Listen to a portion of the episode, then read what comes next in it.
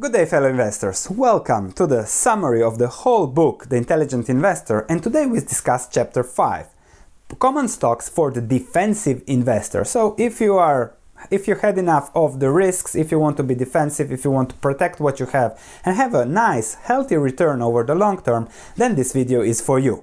The topics we are going to discuss today are four rules to follow when buying stocks, what about growth stocks and the defensive investor, dollar cost averaging, and the investor's personal situation when it comes to investing? So, Graham starts the chapter by discussing how in 1949 nobody wanted to look at stocks because they were considered highly speculative and the return over the last 20 years from 1929 was still very, very negative. That was a great time to buy stocks. Then he discusses 1969, everybody was very, very excited about stocks, looking to get into the stock market. Everybody was trading, and that was a bad time to enter into stocks because then it took again, I think, what 30 years for positive real returns, somewhere in 1990 something, so 23 years.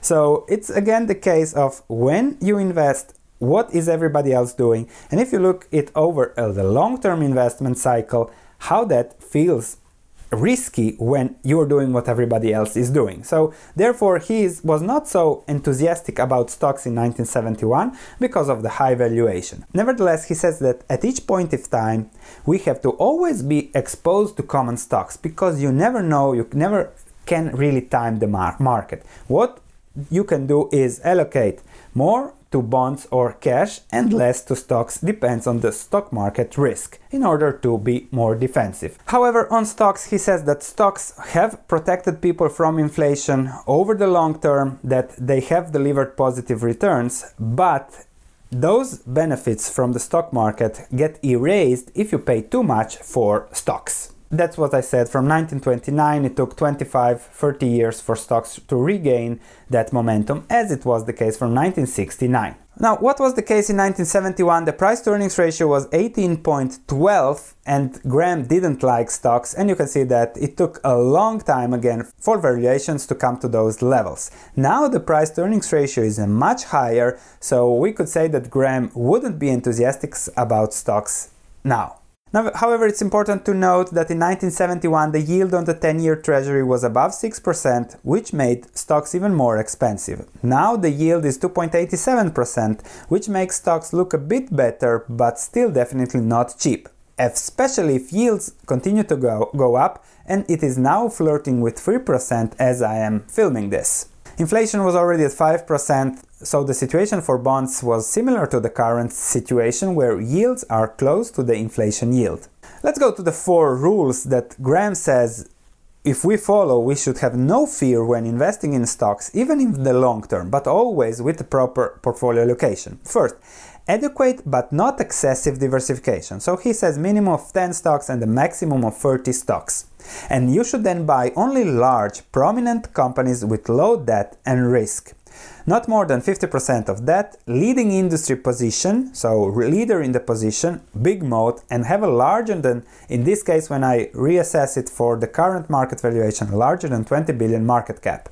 Each company should have a long record of continuous dividend payments at least 20 years, and you should put a limit to the price you're willing to pay in relation to the earnings average over the past 7 years, where the limit is 25 for the average earnings and 20 for the current earnings.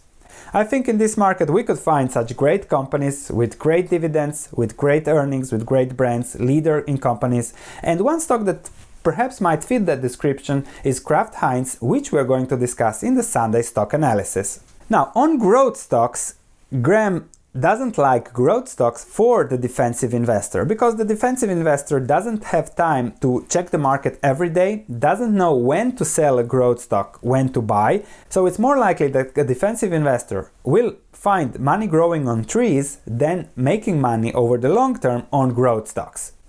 If we check the Amazon chart, it's up almost 500% over the last 5 years. And now you never know whether this will continue or not. If earnings contract, if the growth rate, which is expected to be around 25%, contracts to 20, and then earnings also contract, then Amazon is a very, very risky stock.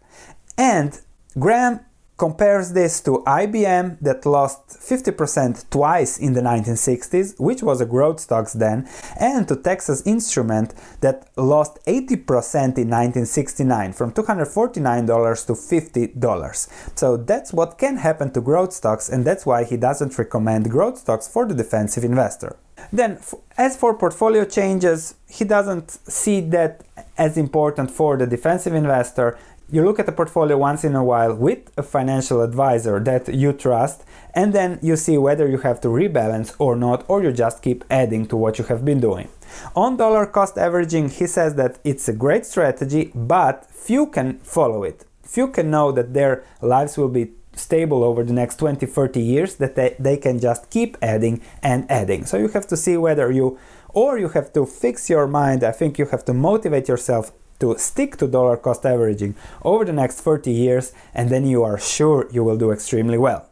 On the personal investor situation, Graham gives us three excellent examples to discuss. He says, what should a widow do with a million in stocks and seven children to support, a mid career doctor with half a million in savings, and a young man earning 1000 per week and sa- saving 5000 per year?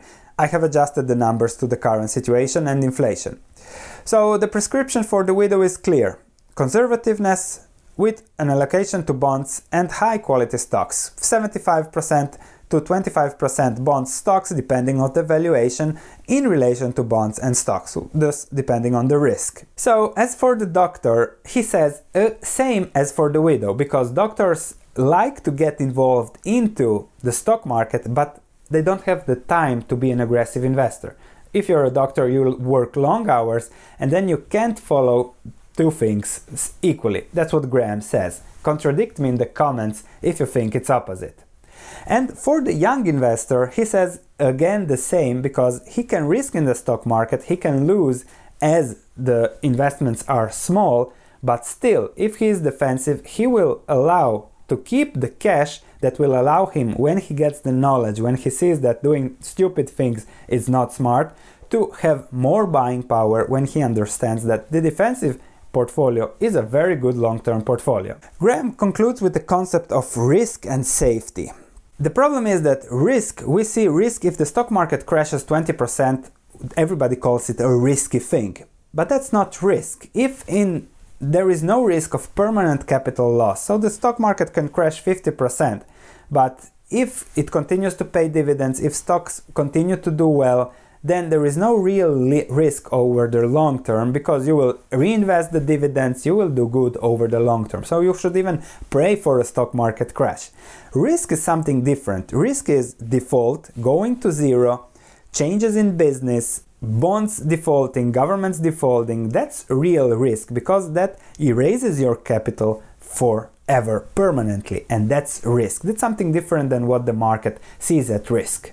So to conclude, you don't have that if you don't have that much time to be an aggressive investor, Graham gives you good everlasting tips to make investing easy. People forget that a return of 7.2% per year will see you double your money every 10 years, which means that 100,000 invested today will end up at 1.6 million after 4 years, with just 7.2% per year. That's enough for a cozy retirement, defensive. If you're defensive, you can reach those 7.2% year over year or a little bit higher, a little bit lower, but 7% is what the stock market delivered.